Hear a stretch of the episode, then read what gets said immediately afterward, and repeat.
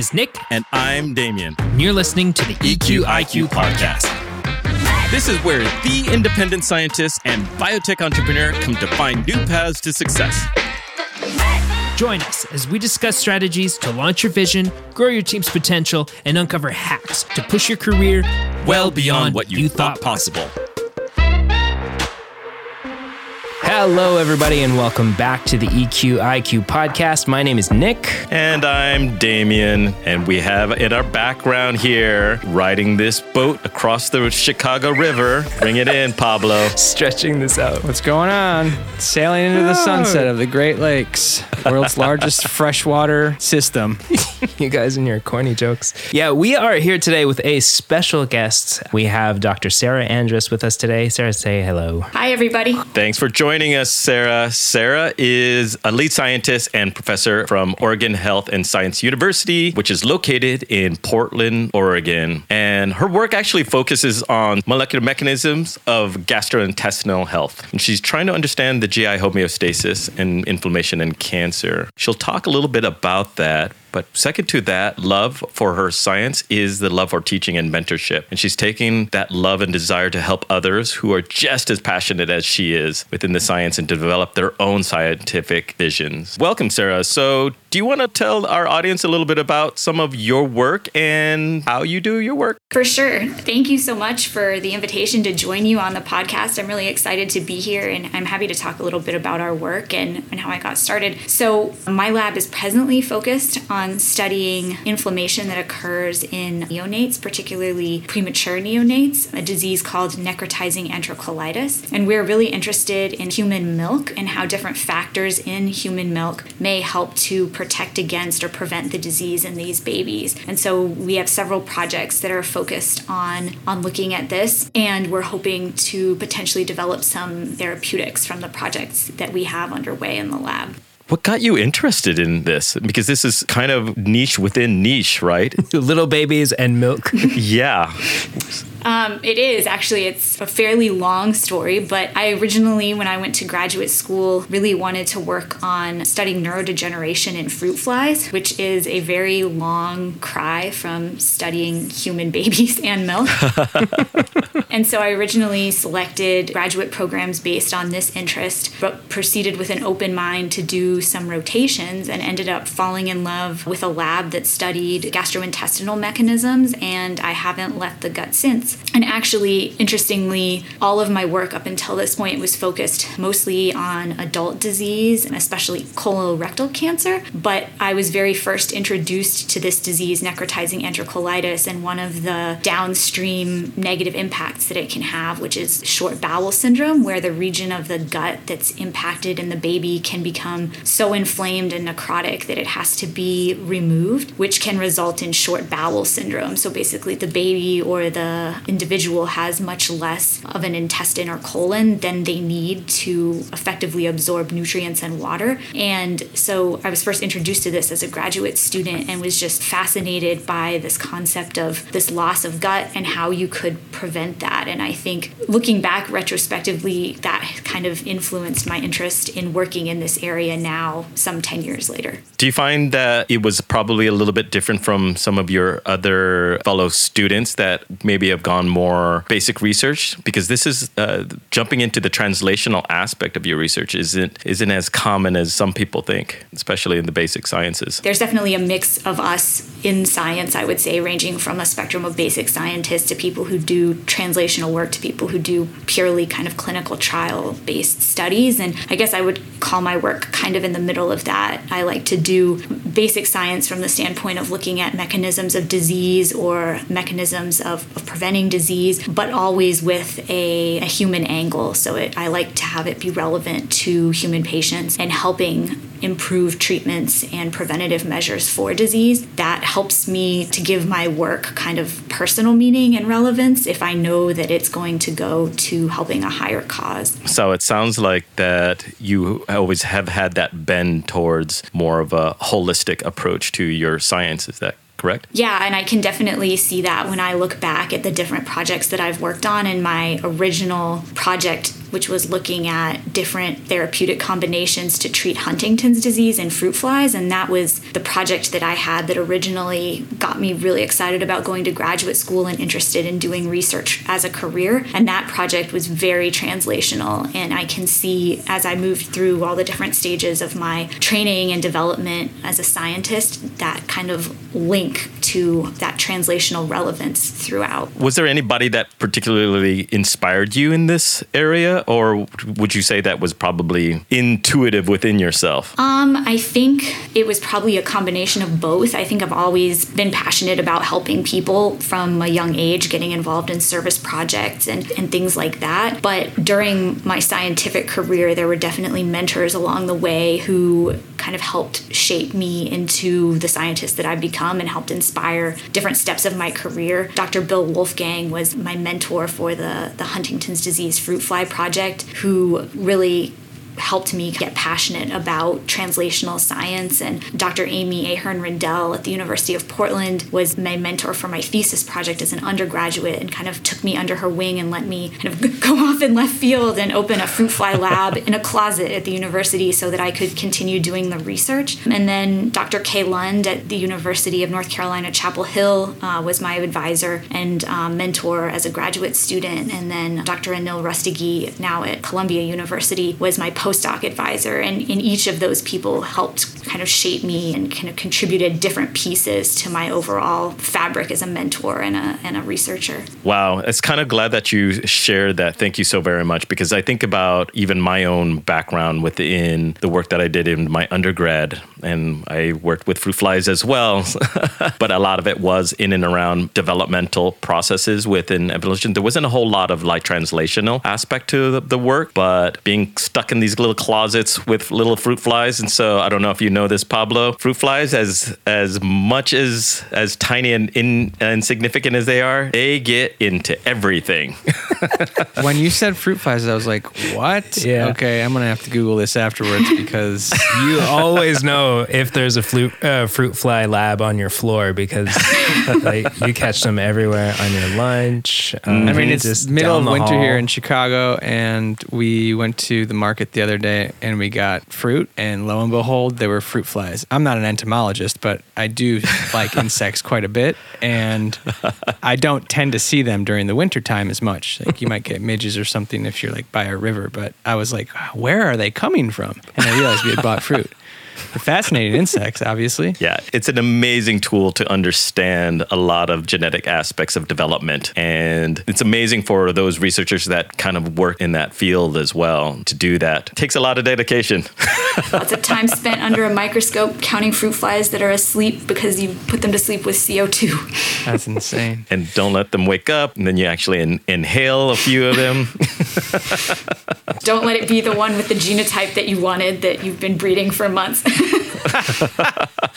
yeah, so it sounds like you've, like myself, had some great mentors in this area. So do you find that there was maybe one or two that really like sparked your your interest and helped facilitate that? And what was there anything that was said that made you go, yeah, I really, really love this. Well, I remember one thing that stood out to me was when I was working in Bill's lab over the summer is his just contagious excitement for the science and we would just sit at lunch talking about, you know, different experiments that we might try or or things he was interested in testing and I felt like so green and so new. I was just a, a rising senior in undergrad. So I would just sit with him at lunch and, and the postdoc in the lab at the time and we he would just share with me all these big ideas that he had. And I was first of all flattered that he was sharing them with me because I felt like I knew so little about the project in the area but also just the idea that you could think so big about different um, problems and different ways to solve them. And I think that really kind of solidified this interest that I had to go to graduate school. And then I guess related to the mentoring aspect both Kay and Anil are really outstanding mentors. And one thing that sticks in my head is I remember I, th- I think Kay said it to me one time when I was in her lab but she talked about that when you go talk to your mentor about something that you should feel better after you leave their office than when you went in. Mm. And that's something i always try to think about now when i meet with my trainees or or just anybody just you know, the idea that you're you're trying to help them solve problems and kind of assuage their fears as opposed to like stressing them out or making them feel worse about themselves. Yeah, that's a huge deal when you're trying to help somebody to get past their anxieties or their fears and especially the field of science. It's such a intimidating field, especially those that are new at it. There's this, always this underlying I'm afraid of sounding or feeling dumb or stupid. Yeah. There's a pretty nuanced, maybe even personal notion of what a good mentor is. Is there something that sort of your the people that you call your primary good mentors, is there something about them that was common that you had an affinity to or that kept you around? I think all of them took a very customized approach to mentoring of kind of matching what I needed to their mentoring style as opposed to like a one size fits all approach. And I try to carry that through now with my trainees also. When you say you carry that on, like how do you do that in terms of because it's I mean inherently it's a custom thing for every individual. So what does that mean for you right now? So I guess I look at it as, you know, if you're mentoring a postdoc, someone who has a significant amount of training and experience, kind of what they need to go to the next step is to be able to think more independently, design their own experiments and work kind of at that level where I'm I'm there for feedback and support, but they're kind of really out there on their own a little bit, using my resources, but working more independently. Whereas if I have a technician or a graduate student, someone who has less experience and needs more formal guidance or instruction, I provide that level of scaffolding to fit the person's needs. But then on a more, I guess, specific or detailed level, thinking about like a deadline, for example, like some people operate really well if you give them a hard deadline for something. Other people, it it, it gives them great anxiety and stresses them out. So if you can understand what motivates the people that you're training, then you can kind of give them that to help to help them be successful. And I think getting to know individual trainees on a personal level helps to figure out kind of those nuances to, to each person and develop an independent approach to each of them. Are there any techniques or methods that you've sort of developed in your own leadership style to get to know them in a certain way to, to find out what motivates them? Yeah, so I think there's a couple really specific things that I lean on, and one of those is weekly one on one meetings. I'm kind of religious about holding one-on-one meetings with my with everyone on my team every week. And i think those are really important to provide kind of continuity and a space where they feel safe and where they can come to talk to me about things. And during those meetings i learn a lot about them as individuals as well as as budding scientists. And so i think that's important. And then the other thing that i also think is important is doing group or community activities outside of the lab. So getting mm. out and having fun together together. We'll, we'll go eat meals together. We had a, a game night for a holiday party this past year, and everyone came to my house, and we all we sat around and played games for a few hours in the evening, and that was really fun. Just kind of getting to know people on a more casual level, and I think both of those are really key to learning more about people, but also just getting them to be comfortable with each other and with you. Are you hiring? yes, we are always looking for good people something that you're sort of mentioning without mentioning is that it seems like you're like a very good listener, which is a skill that I feel like has to be a prerequisite for a really good mentor. I don't know you like the EDC boys do, but I'm gathering that just as a spectator here. So that's pretty cool. Yeah, I would say that's true. I think, especially as I've kind of grown into my role as a, a principal investigator, I've definitely leaned into listening more and talking less, especially in one on one meetings with my team. How are you prioritizing all that time? because there's there's no way that you can like lead a whole team. Are you really meeting with them like every week for for how long? How do you do that? Um, so practically, we try to meet for an hour. As my team gets bigger, the time sometimes gets smaller depending on specific demands that I have. The time will be less, but I try to build in things around it. So when I'm scheduling stuff, I put in what I think is most important, and then I build out kind of around that. And I feel feel like these one-on-one meetings are really critical to making sure that the team is operating kind of like a well-oiled machine and so i i prioritize things around that time You threw a little analogy in there. You must have been working with Damien. Maybe. but I mean, I think that you're sharing some of these practical points and steps and strategies. You must have been working with Nick.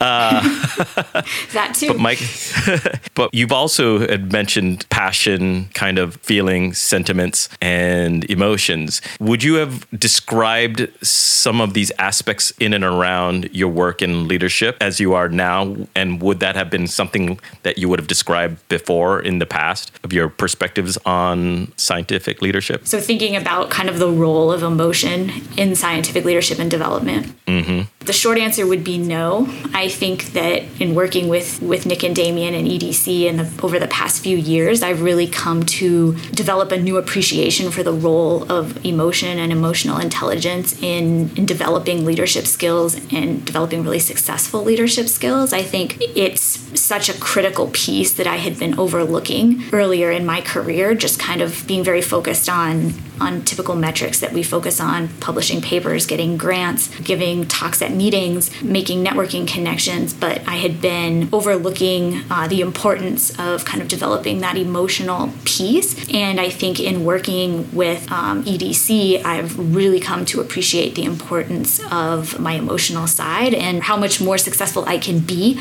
by tapping into that part of myself. That's awesome. So, how would you describe that sentiment or that experience to, say, somebody that, like an older Sarah, that didn't fully understand or appreciate that aspect? How would you then reach out to this, that particular audience, or that kind of viscerally understand, but how do you conceptually develop a framework around that? Yeah, so I think that's kind of a million dollar question that um, I think I'm still developing a good answer for. But I guess if I was to answer you right now, what I would say is it kind of has several parts to it. So, one, I use the emotional piece as a compass to help kind of guide me in my decision making and in my interactions with other people by determining how I feel about a situation and reading their emotions and figuring out how that fits together and finding kind of we talk a lot about resonance finding a lot finding how the two emotional states of two different people can fit together and ebb and flow. And when you are really dialed in and your emotions are kind of matching with the other person's you can really get amazing things done versus if if you kind of are dissonant and the emotions are not matching up those are the situations where you may be met with resistance or you your goals aren't aligning or your expectations aren't matching and so I use that very much as a compass, a compass in my interactions with other people, but also a compass for myself as far as where I am. So I think a lot about kind of being centered and knowing where I am. And if I'm kind of centered in this calm, flow, zen state, depending on whatever word you subscribe to or want to use, when I am there, then it's a lot easier for me to think creatively, to make efficient, effective decisions, to communicate with people regardless of their state. And so being able to use emotional intelligence to kind of navigate those waters of myself and then of interactions with other people has been really critical, I think, especially in these first few years as I've been setting up my lab and building my team and my um, my mentoring approach. Wow. I was going to say the same thing. Power, powerful That's, stuff. I think that's better put than either one of us have ever said it. I think about this a lot. I haven't ever articulated it that way though. Can we use that for the EDC bio? Yeah, right? Sure. Get her to sign a waiver now. oh, wow. You can credit you Beautiful. can credit me to it. Yeah. That is Credit it to me. Beautifully, beautifully put. I think that allows us to kind of really gravitate towards some of these concepts, what you've talked about, the resonance or other centering uh, strategies, or what you like nicely said, what you've ascribed to. And this part where you said what you've ascribed to you, so you can see and sense that there are certain ideas that people have about what this emotional intelligence or what we call in the business world the touchy-feely side of the soft skills. And so do you still see there are old traditional ways within the scientific field that still tries to stay very practically minded and still ingrained in these old worlds of thinking that the publish or perish objective oriented metric driven mentalities? Do you still buttress against those things from time to time? Yeah i mean i think that's kind of always going to be there. It's Mean, it's the way that the success of a scientist or an academic has been measured forever. And so it's hard to kind of switch completely away from that. And I think in some ways it is important to still measure those things just because measuring qualitative emotional metrics is, is really, really hard to do in any kind of a fair way. But I do think that there should be some kind of a shift to be more inclusive of, of both. I don't think I have, I have the answer for how to do that, but I can tell that there is a shift in trying to be more inclusive of some of those soft skills when evaluating candidates, for example, when, mm. when interviewing for graduate school applicants, which is a process that I just went through interviewing for OHSU's incoming class. And we had a very you know specific rubric of things that we were looking for but there were a lot of soft skills sprinkled into that rubric. And i think um, there is a shift towards looking for that in people. How exactly to measure it when you're thinking about things like tenure and promotion and you know national awards and grants i'm not sure that we're there yet but i think at least in the applicant pool selection process we're making some headway. Wow that's huge. So think about when you were applying for grad school, do you find that your approach would have resonated a little bit better with you as a young grad student? I think so. I think one of the things that I was always like really concerned about or worried about as a as like an early trainee was was I good enough? Could I could I meet these metrics that were kind of like laid out for me? And and so I think having a more holistic approach and looking at the person as an individual can probably help to kind of quell some of those fears that I know pretty much everybody has. That's crazy. I mean, EDC's been doing a lot of recruitment as of late, you know, with the new year and, and everyone having new groups and expanding old ones, but also of to a certain degree, I've been involved with some residency program recruitment, and uh, it's it's a growing trend. You know, it's it. I don't know if I would say it's nice to hear, but it, it's maybe interesting to hear that from a job perspective, just in the market in general, we're looking for more life experience. You know, I, I, haven't found a good term to say it, but it, it's sort of people that have, under air quotes, you know, common sense. You know, there's a certain amount of life experience that we're looking for now that is really difficult to define in those common metrics, you know, like GPAs and, and the things that people typically try to measure with, you know, a number. So, when it comes to recruiting for a group, are there different things, or maybe in that recruitment that you were doing, like what were those EQ measures that you were looking for that might not have been on the sheet or on that rubric? One of the terms I think that comes to mind for me is is self-awareness. I think the applicants who could tell me about, you know, a, a personal struggle that they had had or um, or kind of overcoming something or at least to, to show that they could think about it and kind of articulate it to me kind of meant more to me than than their ability to talk about their science. Not that your ability to talk about your science should be undervalued, like that's a super important skill, but I feel like that can be taught as opposed to someone who is aware of something that they've struggled with and overcome or can tell me like, you know, this is how I learn best or I'm looking for an environment that has, you know, XYZ characteristics or I like rotations to be short, I like them to be long, I like a mentor who has a lab environment like this, like somebody who has some idea of of how they learn and the environment that they thrive in because that sort of awareness is much harder to teach than to help someone explain scientific concepts. Mm, wow, that's actually good because you get them to express it from their perspective. So, my question then that just leads to this question about expressions of those abstract concepts or feelings and emotions. Would you say that your vocabulary of terminology has increased? And what are some new terminologies that you've picked up that you would have never have normally utilized in the past and or may have changed meaning like you gravitated to the word self-awareness Yeah, so I think since doing kind of this emotional awareness, emotional quotient kind of work, I definitely can see that my vocabulary has expanded, especially when it comes to using words to describe feelings or emotions. I think that having awareness of my own emotions and trying to explain those and trying over and over again, a lot of times through written word, through my journaling practice, has really helped me to expand my vocabulary and use different words that will will resonate. That's an, another word that I probably wouldn't have used very much before with different people. So much so that oftentimes in conversations with my husband, I'll use a word to describe a situation, and I can count many times where he said, Oh, that's like the perfect word to describe that. And the fact that he kind of clicks in with that word suggests to me that it isn't only something that makes sense to me, but that it's making sense to someone else. And I think just kind of the ability to use written or spoken word to to connect with other people in that way is really useful, especially when you're trying to get your point across, whether you're trying to teach someone a class or, or convince mm. someone to fund your grant or explain a concept to a new student. The ability to use different words to describe different things or to describe the same thing in a different way to someone is really valuable. And I think I used to do that on a more kind of quantitative way when I would teach people scientific concepts. Um, you, you mentioned in the intro that I'm passionate about teaching, which is true, and I used to use it a lot in a technical way, but now I find myself using it more to relate to people as opposed to, to explain how something works. I have to admit, Nick and I, we talk a lot about these concepts and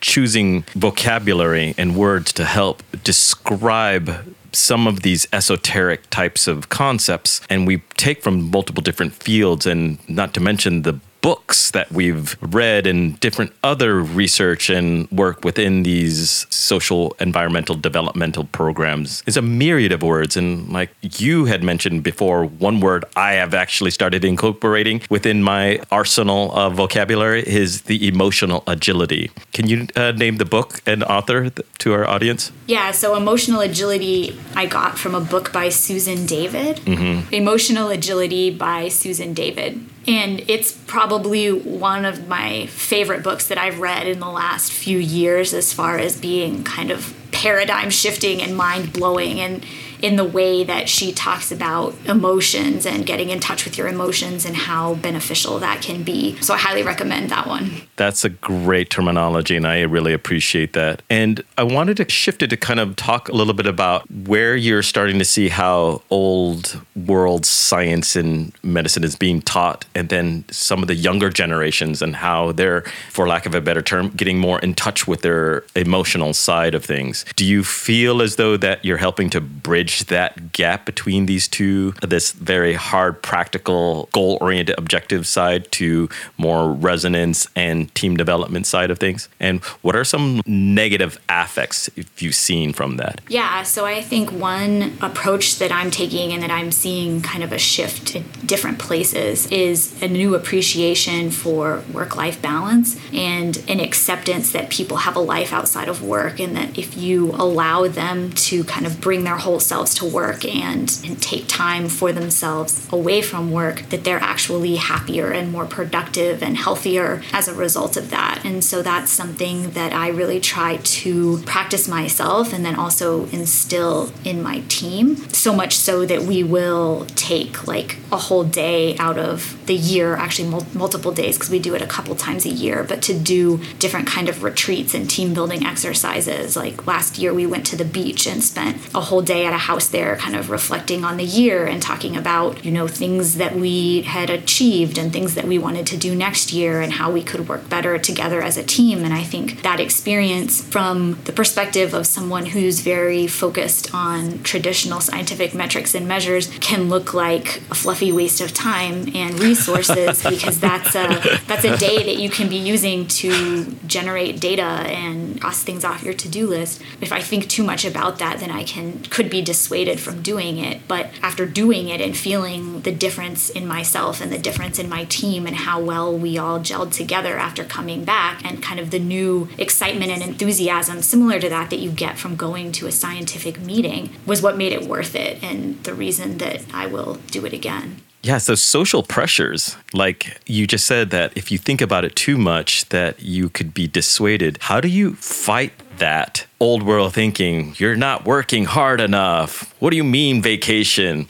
Everybody should be in the lab working 24 7. There's still that air, that social pressure to be this top performer and you have to be working in the lab 24 7. How do you fight that feeling? So I think the way that I do it the most successfully is just in reflecting on the effect that it has on me. So I've definitely been there and done that, working 24 7, kind of not taking vacations when you should. And even if you take vacations. We're vacation, all raising our hands here. checking email on vacation and you know finishing projects on the side and then coming back from that vacation and feeling like you still need a vacation and and just doing that kind of treadmill for years and that was how I lived for a really long time and it wasn't until I put up some boundaries for myself and and started trying to actually disconnect and actually step away and actually take vacations or time off when I was sick and realizing the positive impact that it had on my productivity that I could actually do more with less as opposed to kind of pushing pushing pushing. And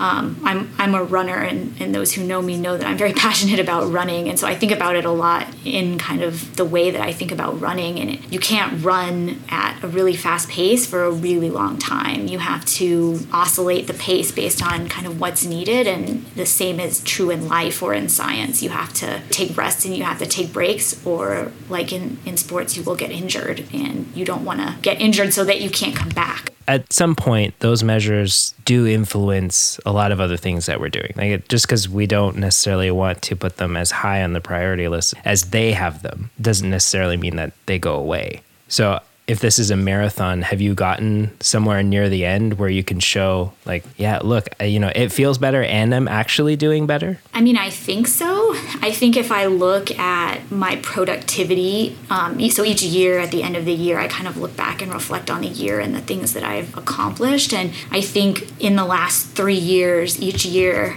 I think I've accomplished more and bigger things. And I credit that to the fact that I now do a bit more of this ebb and flow as opposed to like 100 miles an hour 24 7. Yeah, there's this law of diminishing returns when we think you get some productivity out of like maybe if I can do with in one hour and get more done in two hours and then then in four hours and then six hours eventually it compounds till it starts to diminish and you get that first success and then it goes down really quickly and then you just 16 hours and then 18 hours and you're just need to do more. And then this is a surefire way of like burning out. And that burnout, it creeps up on you, doesn't it?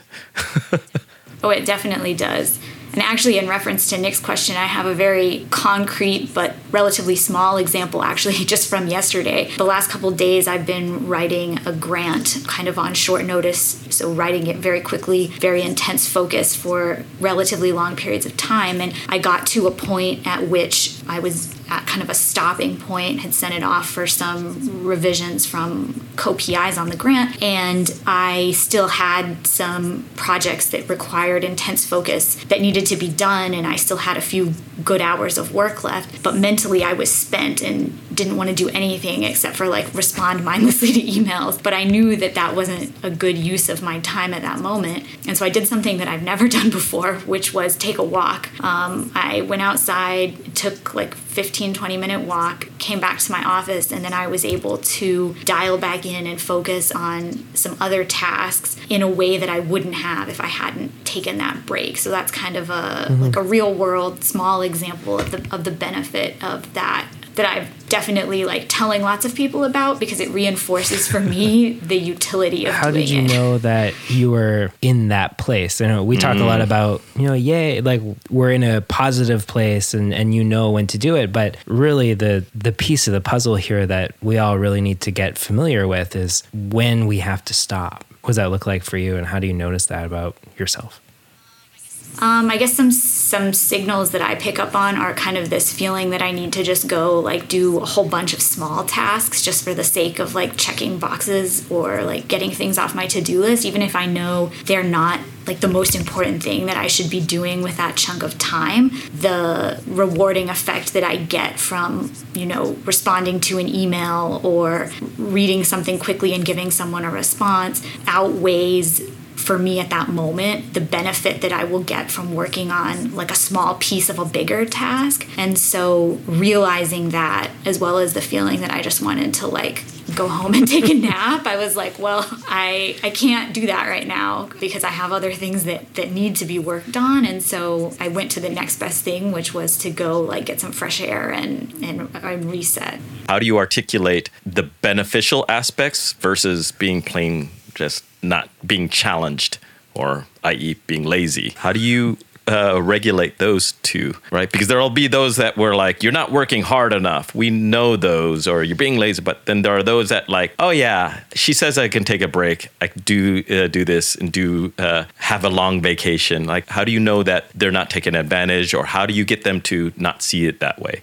So that, that's a great question and a really big gray area that I think, to answer honestly, that I still struggle with because I very much want to em- embrace the concept that, that people do need breaks, but it can also be abused. So I think you do have to, to watch out for that. And I guess the way that I kind of judge it is, and the way that I do it with my, my team is everything is kind of based on productivity. If you're meeting, you know, deadlines and getting things done that need to be done, then, you know, totally fine to take a break. But if you're taking too many breaks and, and things are falling behind and projects are slipping and things like that, then maybe we need to, you know, have a conversation and reevaluate and see, you know, is it is the workload too big? Are the expectations too high? Or is it, you know, is something not is something not fitting right with you that, you know, you're you're unmotivated to work on it and you feel like it's okay to take a break because maybe then the work isn't a good fit. I think that comes back to like alignment of goals and things like that because people aren't I, I feel like people aren't inclined to want to go take a break as often if, if their goals are aligned with yours and they're trying to reach the same endpoint as you. But if if you both have different expectations and different plans for what you're working on, then it's a lot easier to, to justify like, oh, I'm gonna go take a break and just let this slide because I don't really care about it anyway. Uh, sounds like you do know.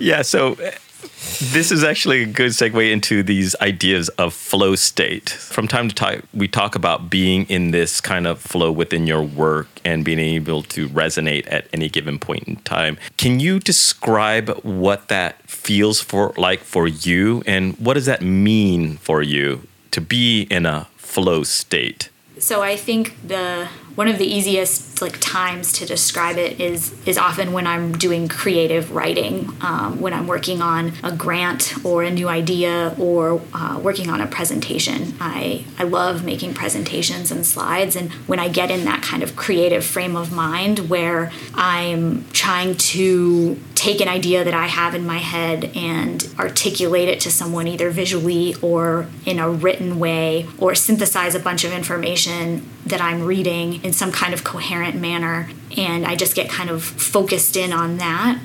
And time passing kind of becomes irrelevant. Like, a, uh, if I pay too much attention to the time, then that's sure to kind of prevent me from entering into that creative flow state but if I can just kind of focus on the task that I'm working on and and let the time be irrelevant, then I find that I come up with some of my best ideas or like coolest way of explaining something. And I think one way that helps me to get into that place when maybe I'm struggling to or if I I feel like I'm trying to come up with an idea and I'm hitting a brick wall is to kind of remove any expectations or any parameters from it and just free write. Like if I'm trying to come up with an idea or solve a problem and I and I'm having trouble, I'll just start journaling about it. And then eventually I'll usually come up with something. I wanted to let the audience know just to, uh, Sarah, you have told her this many times when I when she first started working with us, she came to us and said, I don't have enough ideas. I think I need to read more. Her response was like, oh, okay. How so? After working with a year, she was like, I have so many ideas. I don't know which one to execute on. Still a problem. I don't need to read more. I, there's more that I want to do. and so then with that in mind, like how then do you prioritize? I think this is kind of an ongoing thing for the creatives, people that are in these flow states and stuff. And, and then Pablo goes through this as well. Truth. Like there's so much you want to incorporate and to do. But like for yourself, for, as a creative, how do you choose? yeah, and, and I think it can be hard because there are so many cool questions to answer and and you know tools to discover and and neat experiments to do. And so i mean there's a few things i guess. Like on a practical level there's only so many resources. There's only so much grant money. There's only so much personnel time. And so you have to be judicious about how you use that and and try to stay focused on something within certain parameters so that you can get publications. Because again coming back to these traditional metrics and measures we're still measured by grant money that we bring in and papers that we publish. And so you can't be so scattered and diverse in what you do that you can't pull it back together into a publication or use it as preliminary data to write a grant. And so I, I try to always kind of keep myself in some kind of boundary with that in mind, but then also allowing for some creative wiggle room. And I think there's a, striking a balance there that, that I would be lying if I said I had figured it out. I'm still kind of playing with how much do you dabble versus how much do you focus. And I think it's different for everybody, but the ability to kind of stay unified around a few central topics, but then also explore kind of the fringes and, and kind of oscillating between those, I think is is kind of a good recipe for it. Mm, good old constraints. And see, this is where metrics and measurements help balance that out. The EQ balancing out the IQ and vice versa. I'm going to try to wrap things up here, but what would you advise young faculty going through and developing these types of leadership skills? And what maybe say the top three things that you do to cultivate these skills? Would you just say, bar none, please do this? it will save you that type of thing. I mean, I think I can't say enough good things about journaling on a, on a practical, you know, what can you do to, to get some benefit? I, I think journaling is an outstanding way to kind of get in touch with yourself and your thoughts and, and develop an ability to get into a flow state and tap into your own kind of creativity. So, on a practical level, I recommend that. On a more kind of abstract experiential level, I think something that I'm exploring more myself and kind of diving into, especially in the past couple of years, is really kind of learning to love and, and actually loving kind of the growth process and, mm. and that kind of the pushing into those levels of discomfort and challenge where you know you're growing and learning. And I used to kind of shy away from that as a as a trainee and, and as a younger as a younger Sarah. But now it's something that I really truly love and so just figuring out ways to, to do that in all aspects of my life and kind of and looking for those growth opportunities is something that I really enjoy and, and find enriching for myself. Um, and then I guess another thing that I have also come to value and, and really realize something that is, is helpful in one's career and just one's life in general is kind of the importance of connection, um, connections with other people and mm. connection with yourself and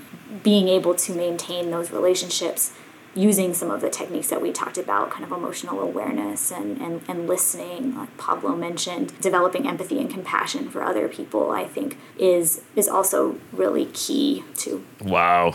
I think those are like some real good, practical, executable, and actionable steps that our audience can take. Uh, what's next for Sarah? Where does the Andres Lab go from here? Um, well, we are working to get out paper right now looking at our kind of our human milk project. So look out for that hopefully in the next few months. And yeah, we're, we're just trying to grow our team and hoping to, to develop some novel therapeutics to help people with intestinal inflammation. would it be okay if people reach out and interested in some of your work?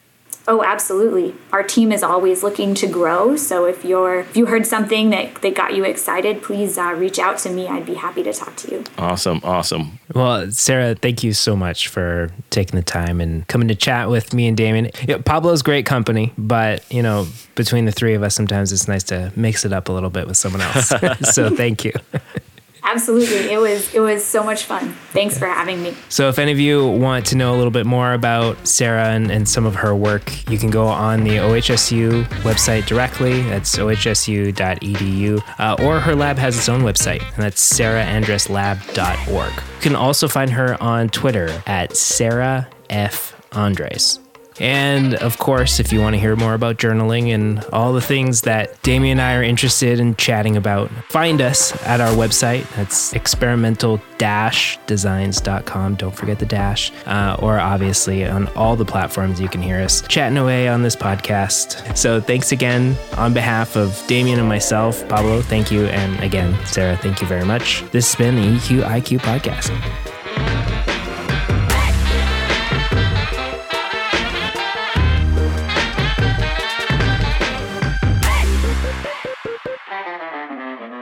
This was a Raul Maria production. Sarah, you're a pro. Thanks. You're schooling all of us. That was Yeah. insane. was great.